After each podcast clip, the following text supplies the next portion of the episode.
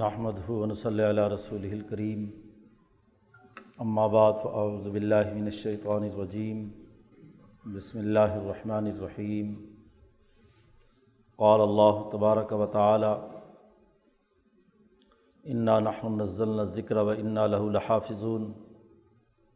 وقال تعالی هو الذي ارسل رسوله بالهدى ودين الحق لیظہرہ علی الدین کلہ ولو کرہ المشرکون وقال النبی صلی اللہ علیہ وسلم کانت بنو اسرائیل تسوسحم الانبیاء کلما حلق نبی خلفہ نبی آخر.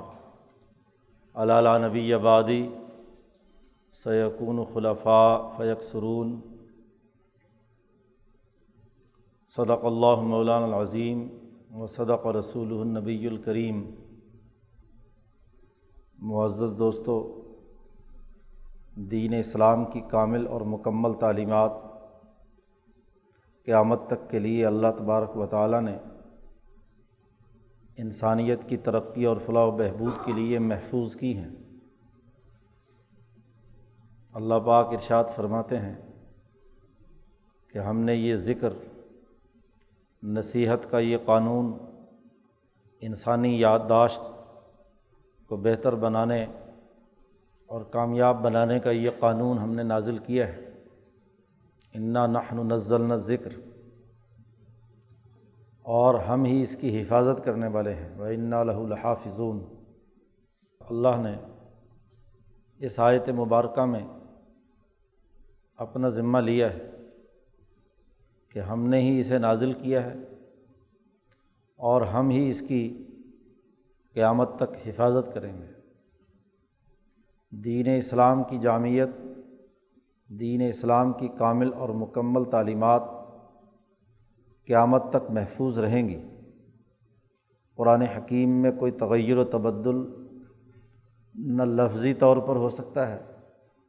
اور نہ ہی اس کے معنی اور مفہوم کے سمجھنے سمجھانے میں کوئی تغیر و تبدل ہو سکتا ہے۔ لوگ لاکھ کوشش کریں تحریفات پیدا کرنے کی، معنوی ہو یا لفظی، وہ دیر پا نہیں ہوگی۔ تحریفات تو کریں گے لوگ۔ ہر کتاب کے ساتھ یہ معاملہ رہا ہے۔ لوگوں نے اس کے غلط مطالب اور مفاہیم بنائے ہیں۔ لیکن اللہ تبارک و تعالیٰ نے قیامت تک ان تمام تحریفات کو، ان تمام انحرافات کو دور کرنے کے لیے ایک مکمل نظام وضع کیا ہے۔ نبی اکرم صلی اللہ علیہ وسلم نے فرمایا ہے، سیاہ ستہ کی احادیث میں کہ آپ صلی اللہ علیہ وسلم کا ارشاد گرامی ہے۔ کہ قیامت تک ایسے علماء ربانیین، ایسے رہنمایان قوم رہیں گے جو ہر طرح کی تعویلات، ہر طرح کے انحرافات، ہر طرح کی بدعات ان تمام کا مقابلہ کریں گے، ان کی جو غلط فہمی ہے دور کریں گے اور دین کی صاف شفاف تعلیمات کو انسانیت کے سامنے واضح کریں گے۔ ایسا نہیں ہو سکتا کہ بحیثیت مجموعی دین اپنے اصل بنیادی عقائد، بنیادی نظام فکر و عمل اپنے سیاسی، معاشی اور سماجی طور طریقوں سے سرے سے ہی منحرف ہو جائے۔ اس میں تغیر و تبدل ہو جائے۔ ایسا نہیں ہوگا۔ اور یہی مطلب ہے اس حدیث کا کہ جس میں حضور صلی اللہ علیہ وسلم نے فرمایا کہ اللہ تضال طافتم من امتی قائمین الحق۔ میری امت کی ایک جماعت ہمیشہ حق پر قائم رہے گی۔ حتیٰ یا امر اللہ، یہاں تک کہ قیامت آ جائے۔ قیامت تک ایک سچی جماعت، دین کی حقانیت، دین کی اجتماعی تعلیمات، اس کے نظام فکر و عمل کو واضح کرنے والی موجود رہے گی۔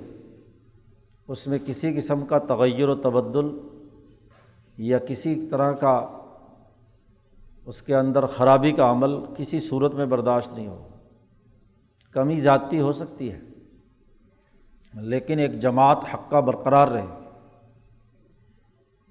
اب اس تناظر میں دین اسلام کی تعلیمات کے حوالے سے یہ سمجھنا کہ وہ ایک مخصوص عرصے پہ آ کر ختم ہو گیا۔ کچھ عرصہ رہا یا حضور کی زندگی تک رہا، کچھ لوگوں کا یہ تصور کر لینا کہ محض تیس سال اسلام رہا، اس کے بعد اسلام ختم ہو گیا۔ کچھ لوگوں کا یہ تصور کر لینا کہ مسلمانوں کی خلافت راشدہ کے اختتام پر معاملہ ختم ہو گیا، دین مغلوب ہو گیا، دین کا نام و نشان مٹ گیا، فسق و فجور غالب آ گیا۔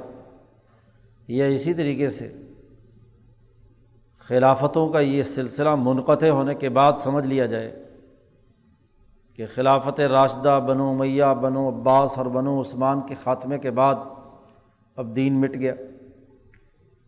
اب دنیا میں دین اسلام کی تعلیمات برقرار نہیں رہیں تو یہ تمام توہمات ہیں، یہ خود ساختہ تخیلات ہیں۔ ان کا حقائق سے کوئی تعلق نہیں۔ اس پورے دورانیے میں ایسے چھوٹے چھوٹے گروہ ضرور رہے ہیں جو تفرقے کے انداز میں اس طرح کے تصورات و خیالات رکھتے رہے ہیں، لیکن جماعتوں کی اجتماعیت، دین اسلام کی جامع تعلیمات کا بنیادی تصور، وہ کبھی بھی اس طرح کے انحرافات سے نہیں گزرا کہ سرے سے دین کی تعلیمات ختم ہو کر رہ گئی اس کا نظام فکر و عمل مستقل طور پر برقرار رہا ہے۔ یہ ضرور ہے کہ خلافت راشدہ کے زمانے میں جس اعلیٰ درجے پر تھا، وقت گزرنے کے ساتھ ساتھ وہ اعلیٰ معیار اس میں کمی آئی۔ کمی آنا تو ایک فطری بات لیکن سرے سے دین کا مٹ جانا یا ختم ہو جانا اور فسق و فجور یا کفر اور ظلم کا ایسا حاوی ہو جانا کہ دین ہی سرے سے مٹ جائے۔ یا اس کی تعلیمات ہی مفلوج ہو کر رہ جائیں، یہ تصور غلط ہے۔ آج کے اس معاشرے میں جب سے مسلمان مغلوب ہوئے ہیں، خلافت عثمانیہ کا خاتمہ ہوا ہے، عالمی سامراجی تاغوتی قوتوں کا دنیا پر تسلط ہوا ہے، ان کا سب سے بڑا پروپگنڈا یہی ہے کہ دین اسلام کی تعلیمات کے بارے میں شکوک و شبہات پیدا کیے جائیں۔ اختلافی امور کو ابھارا جائے، مسلمانوں کی اجتماعی طاقت کو توڑا جائے، فرقے بنائے جائیں، جھگڑے کھڑے کیے جائیں، لڑائیاں پیدا کی جائیں، قتل و غارتگری کا بازار گرم کیا جائے۔ مسلمانوں کے اجتماعی نظام فکر و عمل کی طرف نوجوان نسل کو متوجہ ہونے سے روکا جائے۔ چنانچہ فرقہ واریت کا زہر پچھلے سو ڈیڑھ سو سال میں اس بر عظیم پاک و ہند میں بالخصوص اور دنیا بھر میں عالمی سامراج نے اپنے مفادات کے لیے فروغ دیا۔ دین اسلام کی تعلیمات کو گہنانے کے لیے تاریخ کو مسق کرنے، تاریخی واقعات سے مطلب کے عقائد اور خیالات نکالنے، جزوی پہلوؤں کو سامنے رکھ کر یا انفرادی طور پر شخصیات کو سامنے رکھ کر انتشار پیدا کرنے کا عمل ہماری سوسائٹی میں پیدا کر دیا گیا۔ فتنے تو حضور صلی اللہ علیہ وسلم کے زمانے میں شروع ہو گئے تھے۔ اور اگر فتنوں کے تناظر میں بات کی جائے تو فتنہ تو خود حضور کے زمانے میں آ گیا آپ صلی اللہ علیہ وسلم غزبہ سے واپس آئے اور مدینہ منورہ میں ابھی داخل نہیں ہوئے تھے۔ ایک پہاڑ پر ابھی حضور صلی اللہ علیہ وسلم تھے، تو آپ صلی اللہ علیہ وسلم نے صحابہ سے پوچھا تھا کہ کیا تم فتنے دیکھ رہے ہو؟ خاموش؟ انہوں نے کہا اللہ عالم اللہ اور اس کا رسول زیادہ جانتا ہے۔ حضور نے فرمایا، میں دیکھ رہا ہوں مدینہ کی بستی کو سامنے دیکھ کر کہ تمہارے گھروں میں فتنوں کی بارش ہو رہی ہے۔ فتنوں کی بارش ہو رہی ہے۔ اور دوسری حدیث میں مسلم شریف میں ہے کہ نبی کرم صلی اللہ علیہ وسلم نے فرمایا یہ فتنے انسانی دلوں پر اترتے ہیں اور یہ فتنے اس طریقے سے آئیں گے جیسے چٹائی بنی جاتی ہے تو چٹائی بنتے وقت کھجور کا ایک پتا، ایک ٹہنی لگاتے ہیں تو ساتھ ہی دوسری، تیسری یعنی جیسے بنتی کی جاتی ہے، یکے بعد دیگرے۔ چٹائی بنانے والے کو اگر کبھی دیکھا ہو تو وہ جس تیز رفتاری سے اس کی انگلیاں چلتی ہیں اور وہ ہاں جی اس کھجور کے پتوں کو ساتھ ساتھ جوڑتا ہوا چلا جاتا ہے، اس کے بغیر چٹائی وجود میں نہیں آتی۔ تو حضور نے فرمایا، جیسے تہ بتہ ہاں جی چٹائی کے وہ پتے ایک دوسرے کے ساتھ جڑتے ہوئے چلے جاتے ہیں، ایسے ہی دلوں کے اوپر فتنے آتے ہیں۔ اب معاملہ کیا ہے؟ بڑی زبردست بات حضور صلی اللہ علیہ وسلم نے ارشاد فرمائی۔ کہ جو دل بھی ان فتنوں کو قبول کر لیتا ہے، ان کا پانی پی لیتا ہے۔ اس شربت کا جملہ حضور نے فرمایا ہے، ان فتنوں کا پانی پی لیا اور دل ادھر متوجہ ہو گیا تو اس کے دل پر ایک سیاہ نقطہ لگ جاتا ہے۔ دوسری دفعہ اسی فتنے کے مطابق کوئی اور عمل کر لیا تو دوسرا سیاہ نقطہ لگ جاتا ہے۔ اور جس نے اس فتنوں کا انکار کیا ایا قلبن ان کا رہا جس نے اس فتنے کا انکار کیا اور فتنے کو قبول کرنے سے انکار کر کے فتنے کو سمجھ لیا کہ یہ فتنہ یہ ہے اور اس فتنے کے شر سے بچنے کے لیے اس نے استقامت کے ساتھ دین پر وہ قائم رہا تو حضور نے فرمایا کہ اس کے قلب کے اوپر سفید نقطہ لگتا ہے حتیٰ کہ مسلسل ان فتنوں کے انکار اور مزاحمت کے نتیجے میں اس کا دل صاف ستھرا اور سفید ہو جاتا ہے۔ اور بڑی اچھی مثال دے کر حضور نے فرمایا کہ ایسا ہو جاتا ہے جیسے سفید سنگ مرمر اور وہ بھی چکنا ہو کہ اگر اس کے اوپر کوئی چیز گرے تو اس کے اندر جذب ہونے کے بجائے پھسل کر دوسری طرف چلی جائے۔ تو دنیا میں رہتے ہوئے فتنے تو آئیں گے نا، بارش برسے گی تو ہر ایک بھی برسے گی۔ فتنوں کی بارش حضور نے دیکھی مدینہ پر پڑتی ہوئی۔ اور حضور نے فرمایا، خلال بیوتی کم تمہارے گھروں کے اندر میں نے فتنے دیکھے۔ تو یہ فتنے کی بارش تو ہوگی، لیکن اگر دل، عزم و ہمت، عقل و شعور اور فہم و بصیرت کی بنیاد پر اس فتنے کی مزاحمت کرتے کرتے کرتے کرتے اس حالت میں ہو گیا، اتنا مستقیم ہو گیا، اتنا صاف ستھرا ہو گیا کہ اس کے اوپر فتنہ آتا بھی ہے تو جذب ہونے کے بجائے پھسل کر نیچے چلا جاتا ہے۔ چکنے پتھر پر ہاں جی جتنا بھی آپ بارش برسائیں، پانی برسائیں، چیز بھی برسائیں، چکناہٹ کی وجہ سے اندر بھی جذب نہیں ہوتا اور باہر نکل جاتا ہے۔ اور حضور صلی اللہ علیہ وسلم نے فرمایا کہ جس قلب نے اس فتنے کا پانی پی لیا، فتنے کی بارش برسی، فتنہ آیا اور اس فتنے کو اس کے قلب نے قبول کر لیا، اس کا حصہ بن گیا۔ اور وہ وہی پتھر ہوتا ہے جس کے اندر مسام ہوتے ہیں چکنا نہیں ہوتا۔ اس کے اوپر پانی ڈالو تو پتھر کے اندر جذب ہو جاتا ہے۔ اور عموماً وہ کالا پتھر ہوتا ہے۔ کالے پتھر کا کام ہے کہ وہ چیزوں کو کیا ہے؟ جذب کرتا ہے۔ اس کا کام ہے وہ قبول کرتا ہے۔ اور حضور نے فرمایا کہ جتنا وہ فتنوں کو قبول کرتا چلا جاتا ہے، اتنا ہی اس کا دل سیاہ ہو جاتا ہے۔ اسود مربات کلکوز مجخین کالا سیاہ جیسے ہانڈی الٹی کرو تو اس کا پیندا ہوتا ہے کالا سیاہ۔ آگ جل جل کے، لکڑی جل جل کے نیچے والا حصہ ہانڈی کا کیا ہو جاتا؟ ہے سیاہ۔ اتنی سیاہی کہ کسی چیز سے اترتی نہیں۔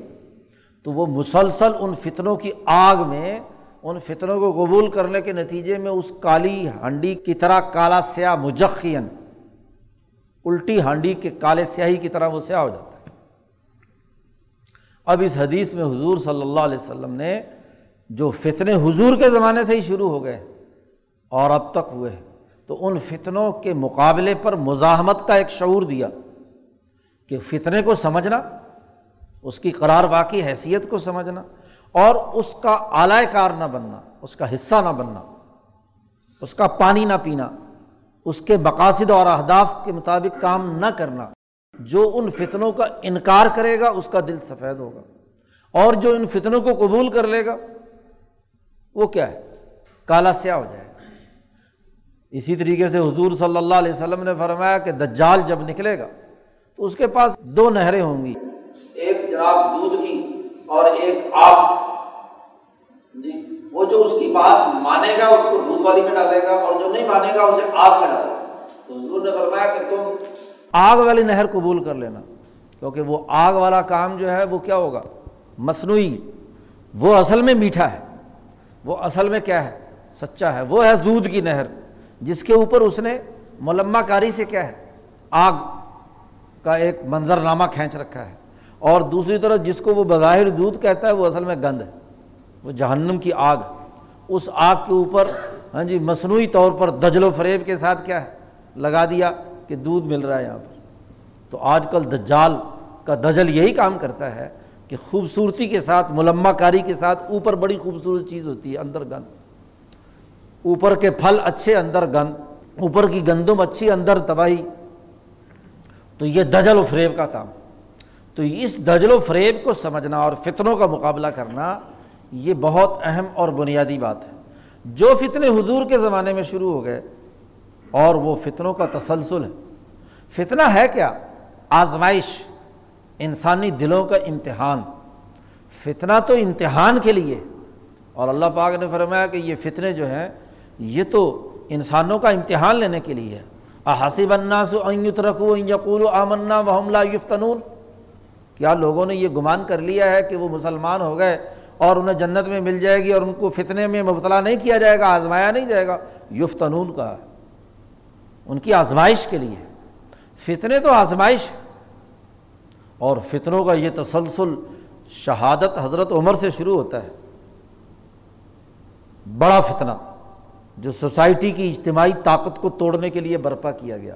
بخاری میں حدیث ہے، عمر فاروق نے حضیفت ابن الیمان، صاحب سر رسول اللہ صلی اللہ علیہ وسلم، حضور کے رازدار حضیفت ابن الیمان سے پوچھا کہ وہ فتنے کے بارے میں تمہیں پاس کیا معلومات ہے حضور کے رازوں میں سے یہ فتنوں کے بارے میں راز کون کون سا ہے؟ تو انہوں نے عام سے فتنے بیان کرنے شروع کیے۔ عمر فاروق نے فرمایا، یہ فتنے نہیں پوچھ رہا، بڑا فتنہ۔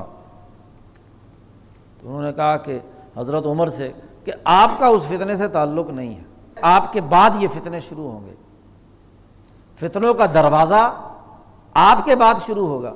حضرت عمر نے پوچھا کہ یہ دروازہ توڑا جائے گا یا کھولا جائے گا؟ چابی سے اس دروازے کو کھولیں گے یا اس دروازے کو توڑ کر کیا ہے؟ فتنوں کا آغاز ہوگا۔ تو حضیفت ابن الیمان نے کہا کہ فتنوں کا دروازہ توڑنے پر کام ہوگا۔ چابی سے کھولنا نہیں ہے۔ یعنی عقل و شعور سے اس فتنے کا مقابلہ نہیں ہوگا، وہ فتنہ آئے گا تو دروازے توڑ کر آئے گا۔ تو عمر فاروق نے فرمایا کہ پھر قیامت تک کبھی بھی وہ دروازہ بند نہیں ہوگا۔ فتنے آتے ہی رہے تو حضیفت ابن الیمان نے فرمایا کہ یہ فتنہ کون سا تھا؟ شہادت عمر۔ حضرت عمر نے پوچھا کہ میری شہادت ہوگی، میرا قتل ہوگا؟ جس پر یہ فطروں کا دروازہ کھولے گا یا میں تبھی موت کے ساتھ دنیا سے چلا جاؤں گا اور ہاں جی مسئلہ جو ہے خلافت کا یا سیاست کا ہاں جی نئے انداز میں خود بخود حل ہو جائے گا۔ انہوں نے کہا توڑا جائے۔ بعد میں راوی نے پوچھا حذیفہ سے کہ حضرت عمر کو پتہ تھا کہ اس فتنے سے مراد وہ خود ہے؟ ان کا دروازہ ٹوٹنا ہے، ان کا شہادت ہے۔ انہوں نے کہا کہ ہاں پتہ تھا۔ تو فتنوں کا دروازہ تو حضرت عمر کی شہادت سے شروع ہو گیا۔ اب چاہے شہادت عمر ہو، شہادت عثمان ہو، شہادت علی ہو یا شہادت حسن و حسین ہو، یہ سارے فطروں کے دروازے ہیں۔ اب ان فطروں میں سے عقل و شعور کی بنیاد پر صاف سفید چکنے پتھر کی طرح گزر جانا یہ کمال ہے۔ اور اگر ان فطروں سے کیا ہے؟ ان کا پانی پی لینا اور ان کی بنیاد پر گروہیت اور فرقہ واریت پیدا کر لینا، سوسائٹی کی اجتماعیت کو توڑنا، قتل و غارت گری دہشت گردی اور بد امنی کو فروغ دینا یہ فتنے کے پانی کو قبول کرنا ہے۔ ہاں جی یہ فتنے تو شروع ہو گئے۔ اور فتنے اگر حضور کے زمانے سے ہی شروع ہوئے، تو اگر حضرت حسین کی شہادت کو فتنہ کہا جائے، تو حضرت عثمان کی شہادت بھی تو فتنہ تھی۔ حضرت عمر کی شہادت بھی تو فتنہ تھی۔ اور حضرت علی کے اوپر جو حملہ ہوا، اس کی بنیاد پر ان کی شہادت بھی تو فتنہ تھی۔ امیر معاویہ پر حملہ کرنے کے لیے جنہوں نے حکمت عملی بنائی، وہ بھی تو فتنہ تھی۔ تو فتنوں کا تو دروازہ ہے۔ ان فتنوں کی موجودگی میں یہ سمجھنا کہ دین مٹ گیا۔ جی عمر فاروق کی شہادت کے بعد کہا جائے کہ جی دین ختم ہو گیا۔ حضرت عثمان کی شہادت کے بعد قاتلین عثمان کے تسلط کی بنیاد پر کہا جائے کہ دین ختم ہو گیا۔ اسی طریقے سے حضرت علی کی شہادت کے بعد کہا جائے کہ جی خلافت راشدہ کا دروازہ بند اور دین ختم ہو گیا۔ یا حضرت حسین کی شہادت پر کہا جائے کہ جی ان کی شہادت پہ دین ختم ہو گیا۔ نہیں، دل کی سفیدی اس بات کا تقاضا کرے کہ آپ اس فتنے کے پانی کو قبول نہ کریں۔ بات بنیادی سی دین کے اجتماعی نظام کے قیام کی ہے۔ اور فتنے آتے رہتے ہیں، امتحانات ان امتحانات میں صحیح رائے قائم کرنا۔ اور صحیح رائے جو ہمارے بزرگوں نے قائم کی ہے جی سچے علماء حق نے تسلسل کے ساتھ چودہ سو سال میں قائم کی ہے۔ وہ نبی اکرم صلی اللہ علیہ وسلم اور آپ صلی اللہ علیہ وسلم کے بعد آپ کی جماعت صحابہ، جماعت تابعین تبا تابعین، علماء ربانیین آئمہ محدثین فقہائے مجتہدین اور صوفیاء اظام کی جو اجتماعیت رہی ہے اور جس اجتماعیت نے اپنی اجتماعی طاقت سے پیش آمدہ فتنوں کا مقابلہ کر کے دین کو محفوظ رکھا ہے، اس نظریے پر قائم رہنا۔ اجتماعی نقطۂ نظر سے معاملات کو دیکھنا فرد کی بنیاد پر نہیں۔ فرد امام حسین ہو یا فرد حضرت عثمان ہو فرد حضرت عمر فاروق ہو، یا حضرت علی ہوں، یا حضرت امیر معاویہ ہوں، پورا بنو امیہ ہو یا بنو عباس ہو، فرد قائم، ربط ملت سے ہے تنہا کچھ نہیں۔ ایک فرد کی بنیاد پر پورا تانا بانا بنا لینا۔ یہ دین اسلام کی انفرادی تعبیر ہے۔ اس کا اجتماعیت سے کوئی تعلق نہیں۔ اور یہی انفرادیت فرقہ واریت پیدا کرتی ہے۔ یہی فرد کی حد سے زیادہ بڑی ہوئی محبت غلوف پیدا کرتی ہے۔ اور فتنوں کا باعث بنتی ہے افطراک و انتشار کا باعث بنتی ہے۔ اصل چیز تو کیا ہے؟ حضور صلی اللہ علیہ وسلم نے واضح کر دیا کہ ما انا علیہ وا صحابی وہ اجتماعیت ہے جس پر میں اور میرے صحابہ ہیں۔ شخصیات کے بارے میں کہا جا سکتا ہے کہ ان شخصیات نے اس اجتماعیت کے بنیادی نظریے میں کسی خاص کام یا کسی خاص عمل کے حوالے سے ایک جرت مندانہ کردار ادا کیا۔ ایک رائے وہ ہے جو اس وقت کی اجتماعیت کی ہے۔ اور ایک رائے وہ ہے جس پر اس غیر معمولی شخصیت نے عزم و ہمت کے ساتھ ڈسیزن لیا اور اس پر قائم رہی۔ عمر فاروق رضی اللہ تعالیٰ عنہ، بہت سے معاملات ہیں۔ اس پوری اجتماعیت سے تمام مشاورت کے بعد عمر فاروق نے اپنی رائے قائم کی اور اس رائے پر استقامت کے ساتھ برقرار رہے۔ عراق اور شام کی زمینیں فتح ہوئیں۔ بہت سارے صحابہ کی رائے تھی کہ جناب یہ تو انفرادی ملکیت میں دی جائے۔ عمر فاروق نے فرمایا کہ اگر یہ انفرادی ملکیت میں ہو تو قیامت تک کے لیے لوگوں کی اجتماعیت اور لوگوں کے معاشی وسائل کا حل کیسے ہوگا؟ اس لیے یہ سب زمینیں بیت المال کی ملکیت ہونی چاہیے۔ اپنی رائے کی حفاظت کی۔ اپنی رائے کو منوایا، اس کی اجتماعی طاقت اور قوت کو منوایا۔ اور تمام لوگوں نے تسلیم کیا تو عمر فاروق رضی اللہ تعالیٰ عنہ کی رائے غالب آئی۔ یہ الاظم لوگ ہوتے ہیں جن کے بارے میں حضور صلی اللہ علیہ وسلم نے فرمایا کہ وہ جن کی زبان سے فرشتے گفتگو کرتے ہیں، مالا اعلیٰ کے انسان ہوتے ہیں، وہ اجتماع کو متاثر کرتے ہیں۔ اجتماع کے سامنے دلائل کے ذریعے سے کیا ہے، ایک رائے قائم کرتے ہیں اور اس رائے کی اجتماعیت منواتے ہیں۔ عثمان غنی رضی اللہ تعالیٰ عنہ سارے مخالف ہو گئے۔ شہادت عثمان کے وقت میں دیکھو کہ کتنے لوگ ہیں عثمان کے ساتھ۔ اور مطالبہ کیا کر رہے ہیں؟ مسجد نبوی پر بھی قبضہ ہے۔ مسجد نبوی کی نمازوں پر بھی قبضہ ہے۔ باغی لوگ جو خلیفہ وقت سے بغاوت کر رہے ہیں، وہ نمازیں پڑھا رہے ہیں۔ اکیلے حضرت عثمان اپنے مکان میں ہیں اور ان کی حفاظت کرنے کے لیے کون ہے؟ حسن و حسین۔ اور حضرت علی رضی اللہ تعالیٰ عنہ کی اہل بیت کی طاقت اور قوت ہے، وہ ان کی حفاظت کرنے کے لیے۔ آپ بتلائیے کہ عثمان سے مطالبہ کیا جا رہا ہے؟ خلافت چھوڑ دو۔ حضرت عثمان غنی رضی اللہ تعالیٰ عنہ اس مطالبے کے مقابلے میں ڈٹے ہوئے کہ جو لباس، جو خلاف اللہ نے مجھے عطا کی ہے، یہ تمہارے مطالبے کی بنیاد پر تم سارے بھی جمع ہو جاؤ، تو یہ میں نہیں اتار سکتا۔ اپنی رائے پر قائم ہے، سیاسی رائے پر قائم ہے۔ شہادت قبول کی لیکن اپنی سیاسی رائے پر برقرار استقامت۔ اگر یہ اجازت دے دی جائے کہ خلافت قائم ہو جانے اور حکومت اور ڈسپلن قائم ہونے کے بعد چند لوگ اٹھیں اور اٹھ کر خلافت چھیننے کے لیے کیا ہے؟ میدان میں آ جائیں اور اس خلافت کو پارا پارا کر دیں، اس کی اجتماعیت توڑ دیں۔ تو عثمان رضی اللہ تعالیٰ عنہ نے جان دینا قبول کیا، لیکن اپنی اس اجتماعی رائے، اپنی سیاسی رائے کے اوپر آخر وقت تک قائم۔ کیا عمر فاروق کو نہیں پتا تھا کہ یہ ابو لولو نے مجھے دھمکی دی ہے؟ جس چکی بنانے کی اس نے بات کی ہے، یہ دراصل مجھے قتل کی دھمکی دے رہا ہے۔ لیکن اپنی رائے برقرار رہی کہ جب تک کوئی مجرم جرم نہیں کرتا یا جرم کی تکمیل نہیں ہوتی، اس وقت تک اس کو سزا۔ ورنہ سیاسی رائے کے طور پر پتہ چل گیا کہ یہ قتل کی دھمکی دے رہا ہے، تو اسی وقت گرفتار کر لیا جانا چاہیے تھا۔ لیکن اپنی سیاسی رائے پر عمر فاروق رضی اللہ تعالیٰ عنہ آخر وقت تک قائم ہے۔